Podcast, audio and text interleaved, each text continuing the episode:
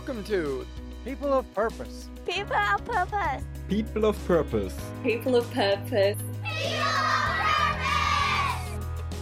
People of Purpose is a podcast of inspiring people whose stories help you see things differently, live with intentionality, elevate the way you participate in the world, and take the necessary leaps in your life to seek and find your passions. Come with us and develop the courage to wholeheartedly pursue your purpose and unleash your truest potential. When you're committed, then it absolutely can and will happen. Someday doesn't exist, and tomorrow is not promised. Motivation and inspiration fades. What happens when that's gone, right? And this we're like, you need willpower, you need this. No, we need systems, routines, and supporting habits. You know, you don't get in life what you want, you get in life what you are. Tanya MFK's purpose is to inspire others to let go of someday and live their best life right now. Tanya MFK is a business and life strategist specializing in specific action steps for goals, success, big picture planning, and personal growth. With over 16 years of experience in global marketing, business development, and planning strategy, she leads courses and workshops, retreats, and planning intensives to guide you to create a business and life you love. She's also the host of my Designed Life show and podcast, featured on FM radio, UI Media Network, online platforms, and globally through bingenetworks.tv. Interviewing Tanya today was a fantastic gift. It was exactly what I needed. The story that she has overcoming the death of her husband at 25 years old, to taking her life over to China and living in, with the Shaolin monks for a year, to learning Chinese medicine, Ayurvedic medicine over in India, getting married and living in the Czech Republic and just really living this like elevated life that is truly saying yes to herself is fantastic. Now, what she does today to help business owners to create systems that allow them to get their lives back and with strategies and routines and habits that work, she has it all. And I really encourage you guys to dig into her as a mentor and a coach and to really look closely at what she's putting out there because she's right. We're not promised tomorrow. And I know that if you let go of this someday thing and you put your actual priorities in the calendar and you team up with people that care about those priorities, you will do them. And Tanya is definitely the person to tune into with that. So, with that, I know that you will enjoy today's episode with today's person of purpose, Tanya MFK. Hello, Tanya. Welcome to the People of Purpose podcast. So wonderful to have you and your big smile here today. Appreciate it.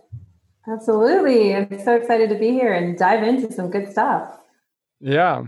So we, we got to talking before, and it's really cool that you have a podcast as well. So I'm sure that you kind of understand, you know, how to have a really quality conversation with someone. So I'm really excited to kind of see the back and forth and like the level of questions and answers being thrown out in the interview because it's really rare for me to interview someone else that has a podcast. So I'm really excited about that. Oh yeah. Well, we got two talkers on the line, so everybody better just strap in, guys. this is, is going for a ride. Yeah, exactly. Um, I guess I wanted to first start off with uh, with saying that we got connected through Benjamin Hardy. Um, he was a guest, I think, maybe about ten episodes ago when he came out with his book "Personality Isn't Permanent." I would say I've never prepared so much for an interview as that one because he gave me like a pre-release copy of the book. If felt like a super legit official process. And then uh, we we've gotten connected through that. So I'm excited to see some of the similarities you have with his mindset because that that mindset really resonates with me. Um, yeah, Ben's a great guy. Yeah, but what I wanted to what I wanted to start with was you you kind of said so I have I have every guest fill out um, a guest document and in that document uh, one of the questions is like kind of like what's your legacy and I thought you had a super interesting answer for that. Um, and I just wanted to pull out some of the lines of it. You said that you were born in Orange, California in 1980, best known for her work changing the approach to small business growth by focusing on self mastery as the path to better business. She gave several TED Talks, inspiring many to take unique paths in their life. And her book, It Will Be Different, was a bestseller, selling over 10 million copies and translated into over 100 languages this is awesome. Like, why? how did you come up with such a specific legacy? Why this legacy? Why the title of your book? That's so specific. what's the purpose behind all of this? Oh wow, I love that you pulled that out. So, um, everything that I do in my work is really specific to action. It's you know, we move from the theory, the motivation, all of these great concepts that are existing and have been swirling around since you know the days from buddha to alan watts you know carl jung all of these days we have these amazing concepts that people can listen to and have these aha moments. But the truth comes down to a lot of us just don't know what that looks like and what that means in our day-to-day lives. What, what does that look like at 6 a.m tomorrow? What does that look like when i'm eating dinner? How do i take all these great things?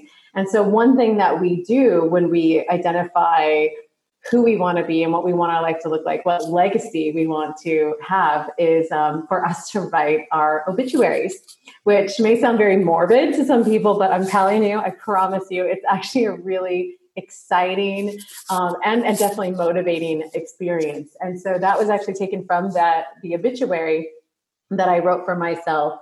And it's about you know there, there aren't any vague things you know when you die this is exactly what happened. And so you're really pushed to to visualize and and understand piece by piece what you really want. So if you wrote a book what was the name of the book? How many pages were in the book? You know how many languages was chanted in? What how did it work? What did you do? You know like really that yeah. that intimate level of understanding of the life you lived, which when we do that when we're alive, it also gives us an intimate understanding of the path we need to take. And so that's where that came from. Yeah, I love that. That's so cool. What would you say is like the the whole purpose behind all of your your obituary? Like what is it that that really um you know rides under this or or supplies like the whole energy source to to going and living this type of of, of legacy? Well, you know, I know that I want to go big. I know I want to inspire, but what does that mean? And it really comes from my own experience of having the rough upbringing, coming from poverty. Uh, my you know, mom was a 16 year old runaway when she had me and was selling drugs to just kind of make ends meet. And when my father left, or over when she left my father, actually, we went through um, bouts of homelessness. We were living in homeless shelters and just going through a life of scarcity. It was definitely where I was coming from.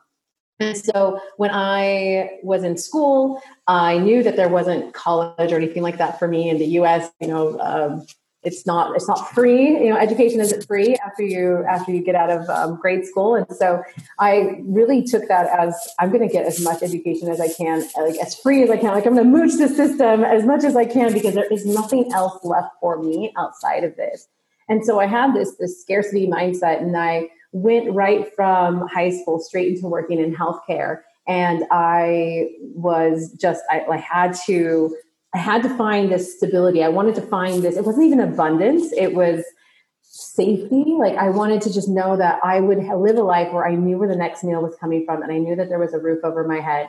And so I I pushed for this and I was working 18 hour days and I was this young person all my friends are going through college and I'm you know I'm I'm getting a career and I'm moving up the ladder you know back in those days so I'll date how old I am it's you know we're making like seven dollars an hour which was like wow and then it was nine dollars and eleven dollars and it's like whoa I'm moving up. And then eventually I started running a clinical research department in immunology studying HIV and AIDS and running over 36 clinical studies there and just pushing and pushing and pushing. And I got married at age 21.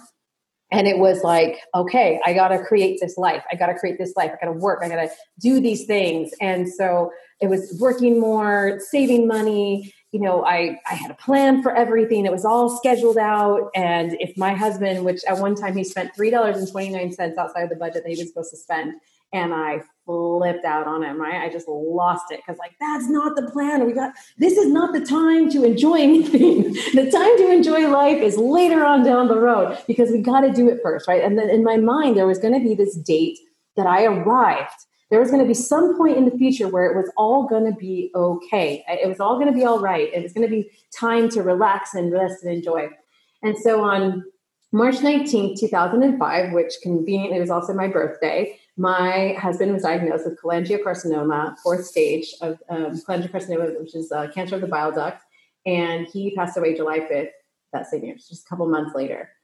And it was in that moment that I realized, you know, all this time that I was waiting to live, waiting for this perfect day in the future to enjoy my life with him, to enjoy my day, to enjoy the sunset or our garden or whatever, it, that was gone. That, that didn't exist. It was gone. And so when you ask about why that legacy, why looking at living my life that way, is because that gives me a path of what to live now. So I'm not going to wait to someday in the future I you know, gave my TED talk or wrote that book. I already know what am I doing now? I'm working on that book.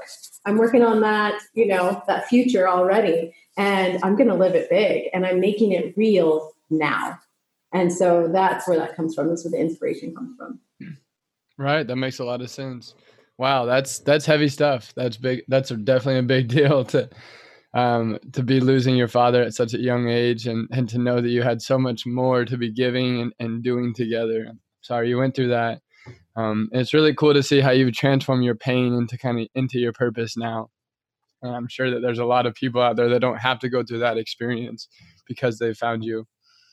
Well, and you know, and that's one of the things we talk about a lot is that, and I think Joe Dispenza is the one who said this, was that if we can, if we can make changes in the face of tragedy and trauma, do well he doesn't say this part but first of all think about that. There's, that's really when people have these life-changing shifts right? The, the cancer diagnosis the big car accident the big trauma um, maybe someone close to you goes through that and it affects you whatever it is all of us all of a sudden we found the time all of a sudden we could step back and see life through different lens but if we can do that in the midst, and this is where the Joe Dispenza quote comes through, we can do that in the midst of that tragedy and trauma. How much, how much more wonderful is it if we can do it in the moments of peace and joy? If we don't have to wait for that slap in the face or that wake up call outside of our quote unquote control, because we don't really have control, you know, if we can do it without having that, right? Like how much more wonderful we can do. We can we can create so many amazing things without that ton of you know heartache and struggle and all of those things and so absolutely that is um, hopefully like you said hopefully that is it that you can hear that and go wow yeah i actually do have a choice and something i can do now i do have time because like i said when you find this when time finds you if that's what you're waiting for if you're waiting for that time in life to be like oh soon i'll have time when the when the kids get older. I'll have time when the kids go to college. I'll have time once they get married and the wedding's done. I'll have time once it is. You know what? You, when you're the time's going to find you, it's when you're resting in peace, right? That's when you're going to find the time. So let's not wait till then. All right, let's wait. Let, let, let's not wait at all. Let's let's do it now. Let's make some conscious choices now. That's that's yeah. what I'm talking about. yeah, makes sense. Wow. What what would you say was was what were you equipped with to be able to make that kind of decision to to move forward in a much more like positive optimistic changed way when your father died? Because a lot of people could have gone the opposite path where you yeah. get addicted to substances you get in abusive relationships you find depression. How, what was it that, that allowed you to kind of take the correct fork in the road there? Well, well, one thing just to clarify it was my husband who died. So when I was 21, my husband died, um, not my father. My father left. With, you know, we, my mom left my father when I was a child. So when I was 25, it was my husband that died, and so. Um, there's a few things I think that gave me some structure. Um, I was very fortunate that my mom connected with a very prominent figure, which it became a very prominent figure in my life, was someone who was kind of her quote unquote adopted mom, someone that she met through the church. My mom's uh, a religious person, I'm not, but uh, we did grow up within that structure. And that um, that woman was a counselor. Her name was Diane. She was amazing. Um, she deserves her name to be said. So um, she was a counselor, and so when my so I did have struggles. Definitely, you know, had the teenage years that were wild and things and struggled, but I, I my grades stayed good. So I was very focused academically. I knew what I needed to do to get through, and I think that was maybe part of the cleverness, part of the hustle. You know, my mom was, you know, as a kid, she was selling drugs. So like, you know, then she went into the Christian, she switched, she went into to her kind of uh, religious life. But um, but you know there was some clever hustle i think that was always there so i always knew like how to kind of make things work and to make things better you know it was going to the thrift store and figuring out how to make those clothes look like the cool clothes that the other kids had that I couldn't have, or you know, getting the right. shoes and I would like cut them up to kind of make them look like what was hip at the time. And um, I, I, mean, I could I could do amazing things with milk crates to make them look like shelves and stuff. I mean, this is how I decorated our house because when we had when you know the few times we had somewhere to live, it, we didn't have much. So I think there's part of that gusto. But then and Diane coming in, my being a counselor, she would always meet with me and my brother. And of course, my mom was always trying to fix us because you know we were the so it was like these kids are out of control. So I, I was very resistant because what kid wants to do that? But there were so many pieces of that that um, I took with me. You know, learning I statements, talking about your own responsibility in a situation, talking about like your ownership in things that you don't get to blame everyone. And so hearing those concepts at such a young age um, before you know i may have may or may not have gone into the self-development world or personal development world. Um, i was hearing these things much younger. So i think that was probably a strong um, pillar that helped me as i continued to push on through that. Um, that's that i would say that. And then you know having a good i did have a good support system. You know i did have people that i knew. So when my husband did die you know there was um, there were lots of people around in our network who we called on. And and sometimes you know it, it's it's our own ego that doesn't allow us to call on other people. So we might think well those people won't be there for me. And then we we believe we we create self you know create that we don't have a good support system. But it'd be surprised who shows up when you actually ask. And so mm-hmm. i yes i had a good support system but i also want to say in that that a lot of us probably have a better support system than we think. We just don't ask and so, um, so I would say those are the two things that kept me from going: the the depression, the giving up. And I will say this: um, I don't know how long we want to go on this particular topic, but I will say this: two things. Um, one, I I had a friend who actually just kind of had a moment where they stepped back and they were like, you know, Tanya, it's really cool that you're you're here, like that you're just doing this. And at the time, I was actually working with bands, and it was one of the musicians that I was working with. He's like, it's just really cool that you're here because you know, like you could have just you could have just went crazy and everyone would have been like, "No, we understand." You know, she went she was went through that hard thing, and I, I almost would have been the way he explained it was like I would have been given permission to give up, not necessarily have been like, "Come on, you got to change." it." like, well, you know, she went nuts, but she went through that hard thing, right? Mm-hmm. So, like, and how like sad is that in so many ways that you know, when they if we don't know what to do and others don't know what to do, like sometimes they'll just give us we'll we'll get permission to give up. They'll say, I get it, so fine, give up. Um, the other thing uh, that I was going to say with that is,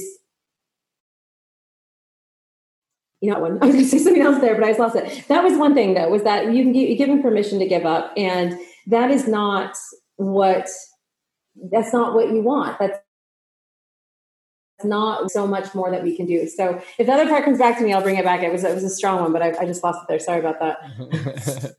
no, that's okay. So it was your husband that died at 25? Yes, yes. My husband wow. passed away. So I was married at 21 and then he was diagnosed on my birthday, 2005, and passed away um, three months later. Jeez. four months later. Yeah. Okay. Yeah, we can pick back up um, let me just mark the time that we'll need to delete here. Sure. Yeah. Yeah.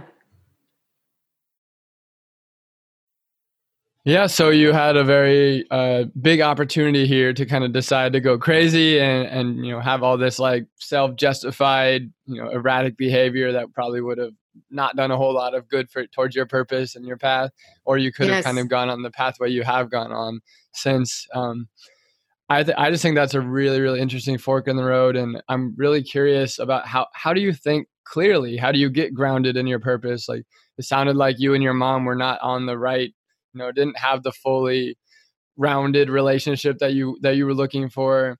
Your husband, who I'm imagining would probably be your best friend, was the was Pat was the one that passed away.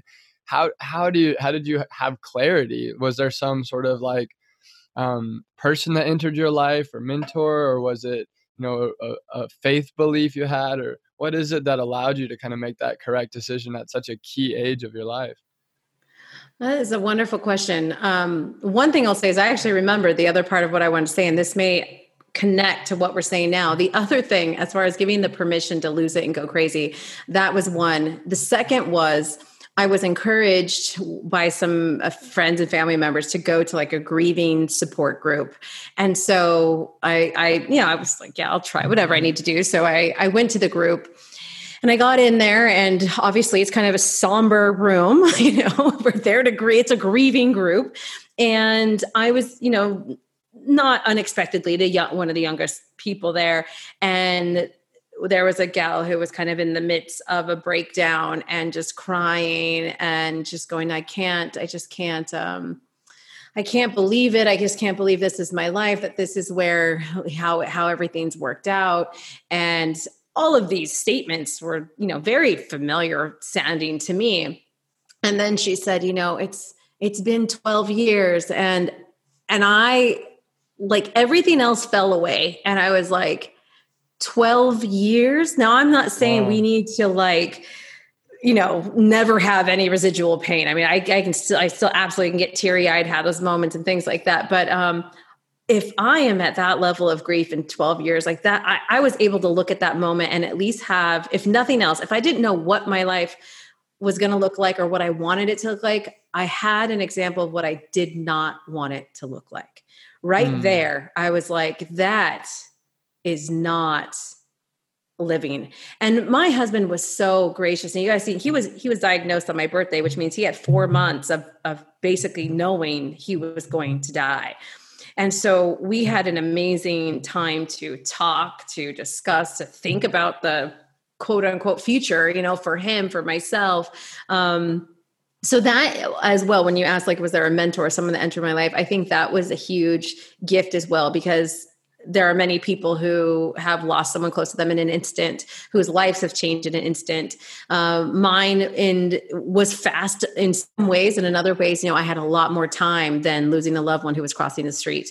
So that was a huge gift and gave me a lot of reflection time. And uh, I think that just continued on to when I started to move in the next steps of my life, I was able to kind of take those principles. And then for me, a huge saving grace was that um, the last amount of money that I had, you know, at this point, I didn't want to go back to the medical field. That's where I just lived in hospitals for four months. I didn't want to go back to the medical field. I didn't really know what I wanted to do. You know, I, I had no idea. You know, I was at this weird, crossroads in my life. I, I didn't have a, I wasn't living on my own anymore. I was back in my parents' house. You know, his hospice, you know, was being basically at my parents' house. But my mom and my stepdad at this point, they had come, you know, come a long way, and so um, they had their place to live, and and we had moved in there because all the nurses and things were coming in and so I was here at my parents' house. I'm 25 years old. I, I'm not going back to work. I don't really have money, you know, and I had a little bit of savings, but it was all going very fast to pay funeral costs and all of those things. So I had a friend who called me and she said, Hey, um, I know this is maybe a really bad time, but if you remember a couple months ago, you know, we all said we were going to go to Europe.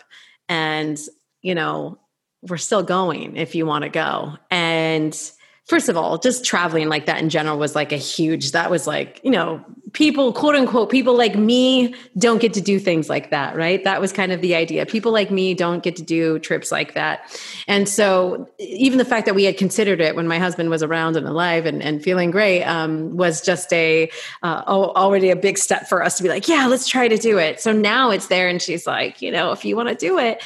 And I was like, you know what? I don't have I have no place to live. I have no job. I have no money. You know, like I had the couple of thousand left to to pay, you know, to maybe start my future.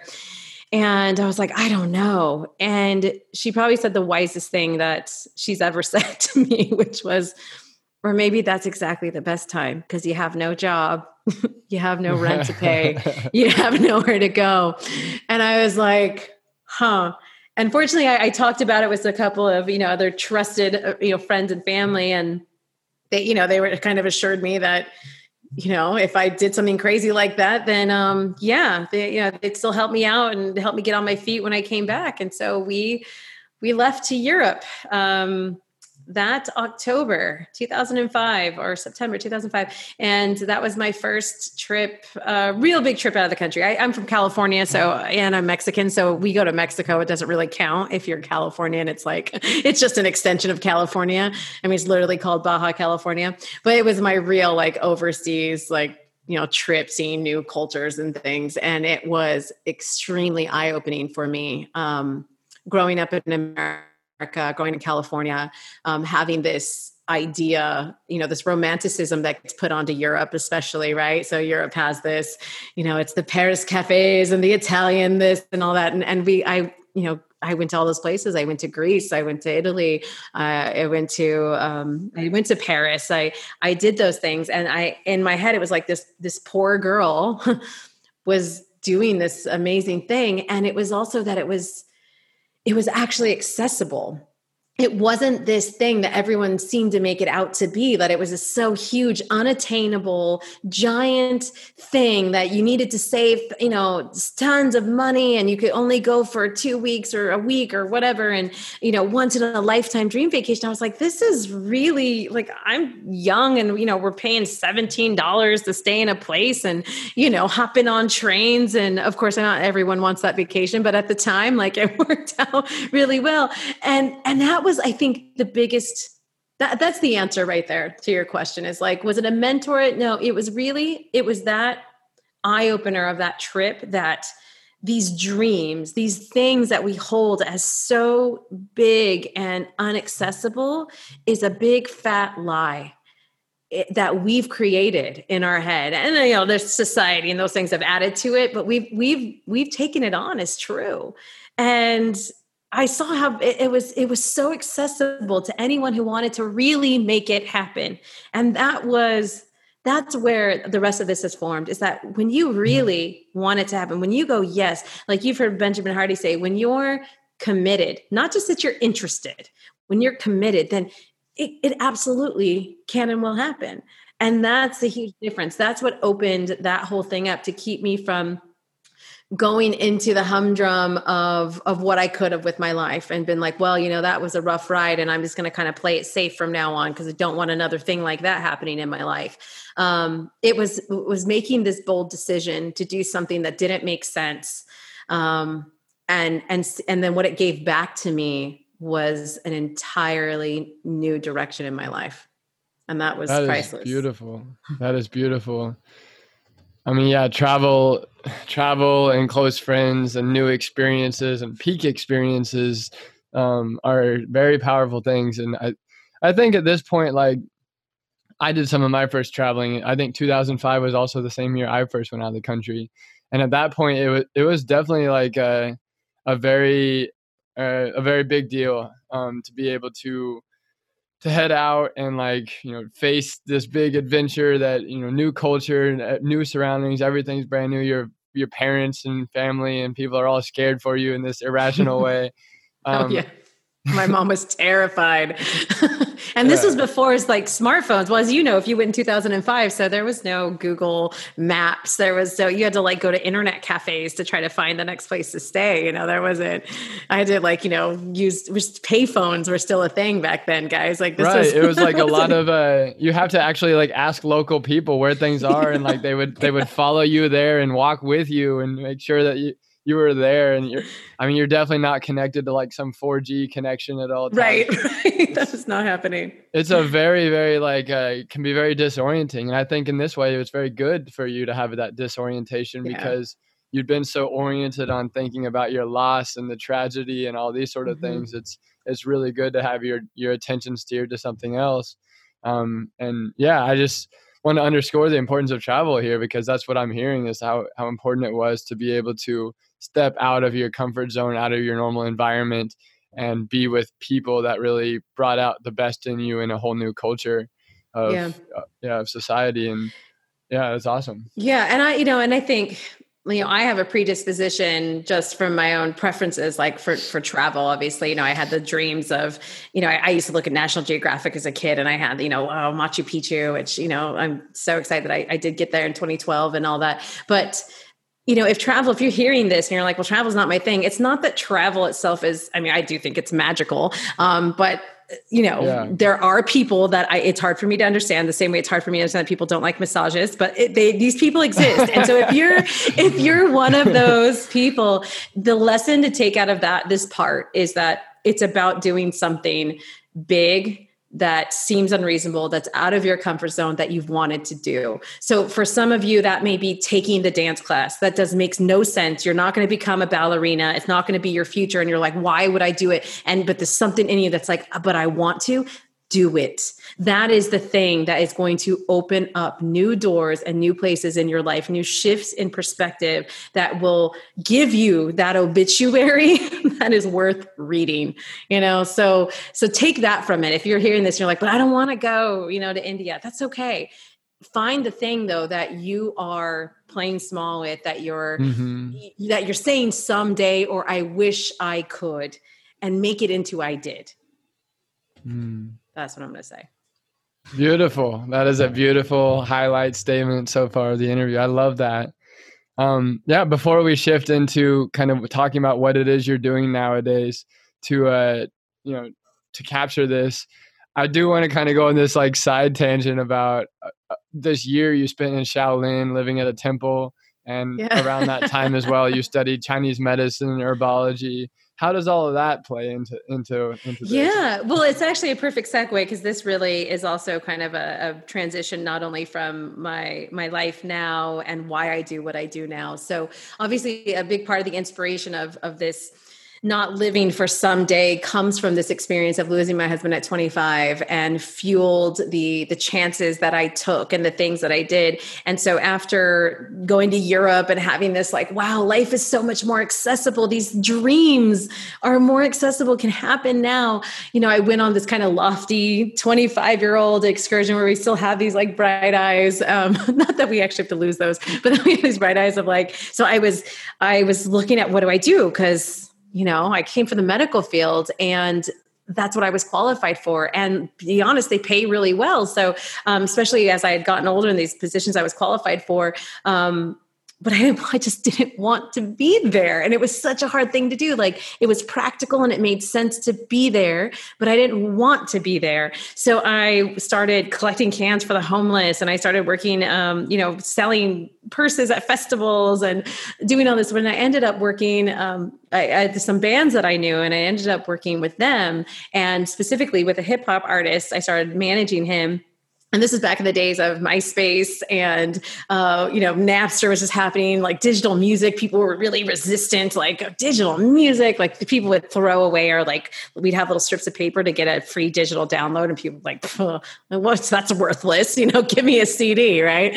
So, um, so I was doing that, and I went all the way from a um, from kind of this grassroots guerrilla marketing situation with a hip hop artist and moved all the way up to the first round of Grammy nominations with him. And so, um, no, we weren't on TV, but when you go through the Grammy process, there's like different levels of the process and elimination. And so we got it to the first round, which was like huge, right? Just just to even be like even close to any of it, we were like, wow.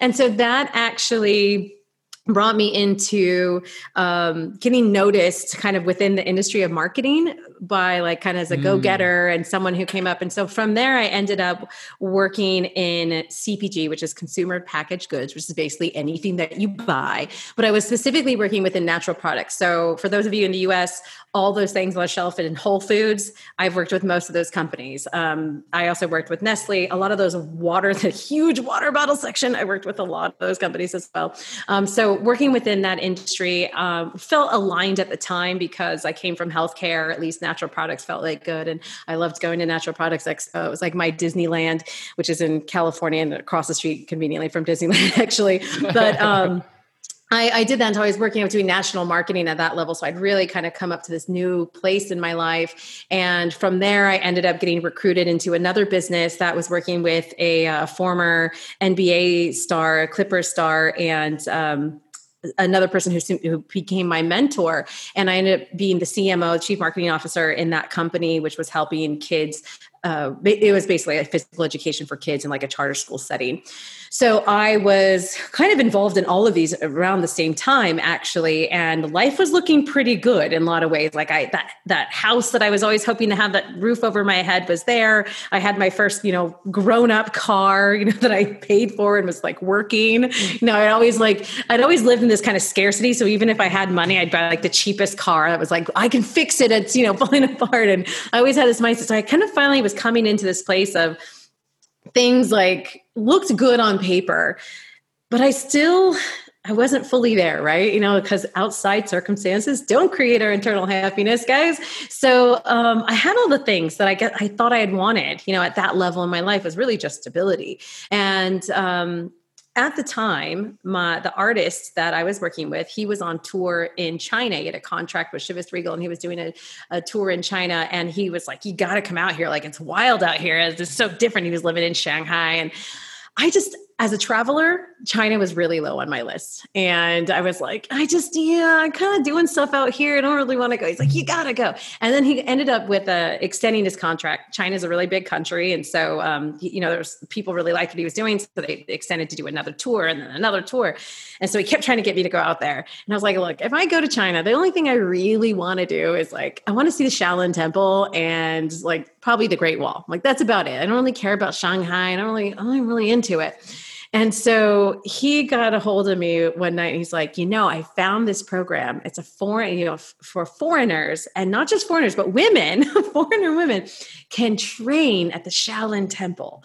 And I was like, what? Like, that sounds crazy. And he was like, yeah, you should check it out. So I checked it out. I was like, yeah, it looks cool. Like, you can learn how to, you know, break sticks over your shin and, you know, bricks and the whole thing, right? And of course, there was Tai Chi and there was meditation and there's a picture of this cool temple and the whole vibe, right? And I was never necessarily hugely into Kung Fu. Like, I thought it was cool and stuff, but I wasn't like this fan. I hadn't practiced it. I just, um, I thought, you know, I saw some cool stuff. There's a thing called Shaolin Wheel of Life. If you ever get a chance to watch it, that shows you like real Shaolin monks and just the capabilities. And that blew me away. I was like, wow, people are doing like superhuman stuff, but it's like real, like not not the kung fu movies, which are still cool. They're doing that stuff, but you know, there's lots of enhanced. So this one was like really cool. So I was like, man, that could that could be kind of cool. And so over a couple of drinks with my mentor, talking about work and whatnot, I was like, you know the artist I work with in China mentioned this Shaolin thing. That's kind of cool, right?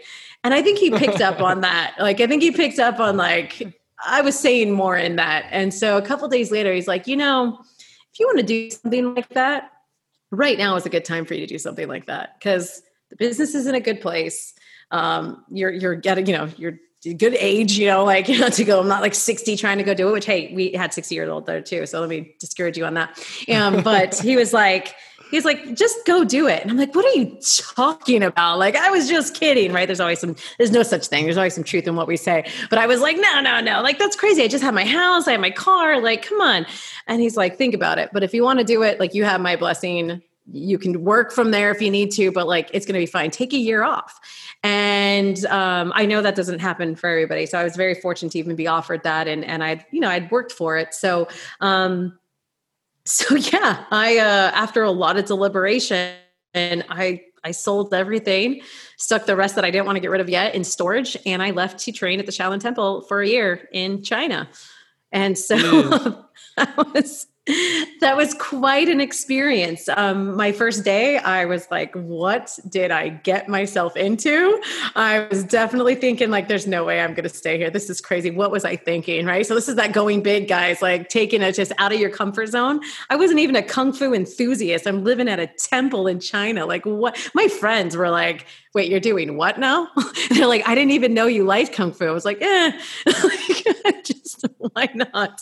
So um, I did it, and it was phenomenal. Um, I ended up falling for kung fu. Actually, um, I had an amazing shifu, and uh, really. It, it is so much different, as they always say. You know, it's it's not at all about the fighting. It, it's this discipline. It's pushing yourself. It's so much inner work that you don't realize you're doing when you're just practicing the punch or you know we used to do a thousand kicks every thursday and you know that that 800th kick where you're like i cannot do any more and then you do you do 200 more and uh, it's so it is so phenomenal. So from there, I actually got an opportunity. I found an opportunity for um, studying traditional Chinese medicine at Shanghai University. And so I applied for that, got accepted, and did that that program there for a while. I actually lived on campus, and I was so addicted to kung fu. I actually found a somebody to train me while I was there, so that was uh, that was pretty neat. And I ended up meeting um, my my husband now. Um, actually, he was also training at the Shaolin Temple, and wow. uh, yeah. And so people always ask, "How did you guys meet?" He's he's from Czech Republic. He's from Czech Republic. You're from California. I'm like, well, at the temple in China, of course. that's that's where one does meet their future. Uh, Is that husband. a place where you can have like romance going on? Or no, like, no, really? no. Yeah. No, we our our relationship began to kind of flourish literally like the last 2 weeks of our being there. And so I was leaving from the Shaolin temple to go to to India to study Ayurvedic medicine.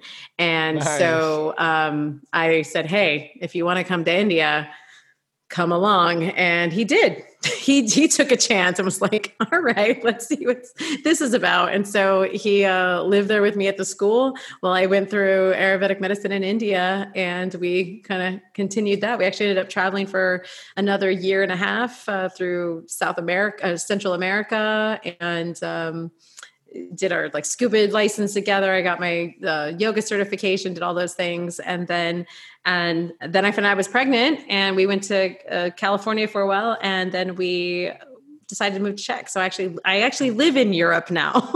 so Man. coming full circle, that's where incredible yeah i love it i like how you you build these like bridges of understanding for us you know m- more normal people i guess um to how you can take these huge leaps of faith um and that you've you've gotten other people to take them with you and now you have a husband you're living in a in the czech republic and you it's super cool and i also like really resonate with your with your desire to go learn all those different medicine systems uh, China, yeah. China's the one I haven't done yet, but I did the Ayurveda and the yoga teacher stuff in India, and that was it's still deeply in in me. And acupuncture and Chinese medicine is what yes. what got me out of this fog I used to be in when I had a really bad concussion.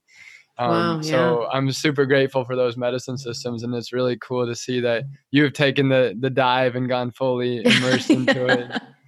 I love well, it. and you know, like I, I, it's, I'm stuttering here, but it's interesting because I have two reactions that I get from people with this. You know, I get like a wow, that's amazing. And then I also get like, wow, it must be nice, right? Because again, that seems so unattainable. Like my boss isn't going to give me a year off. Right. And, you know, I can't just take off to India or I can't.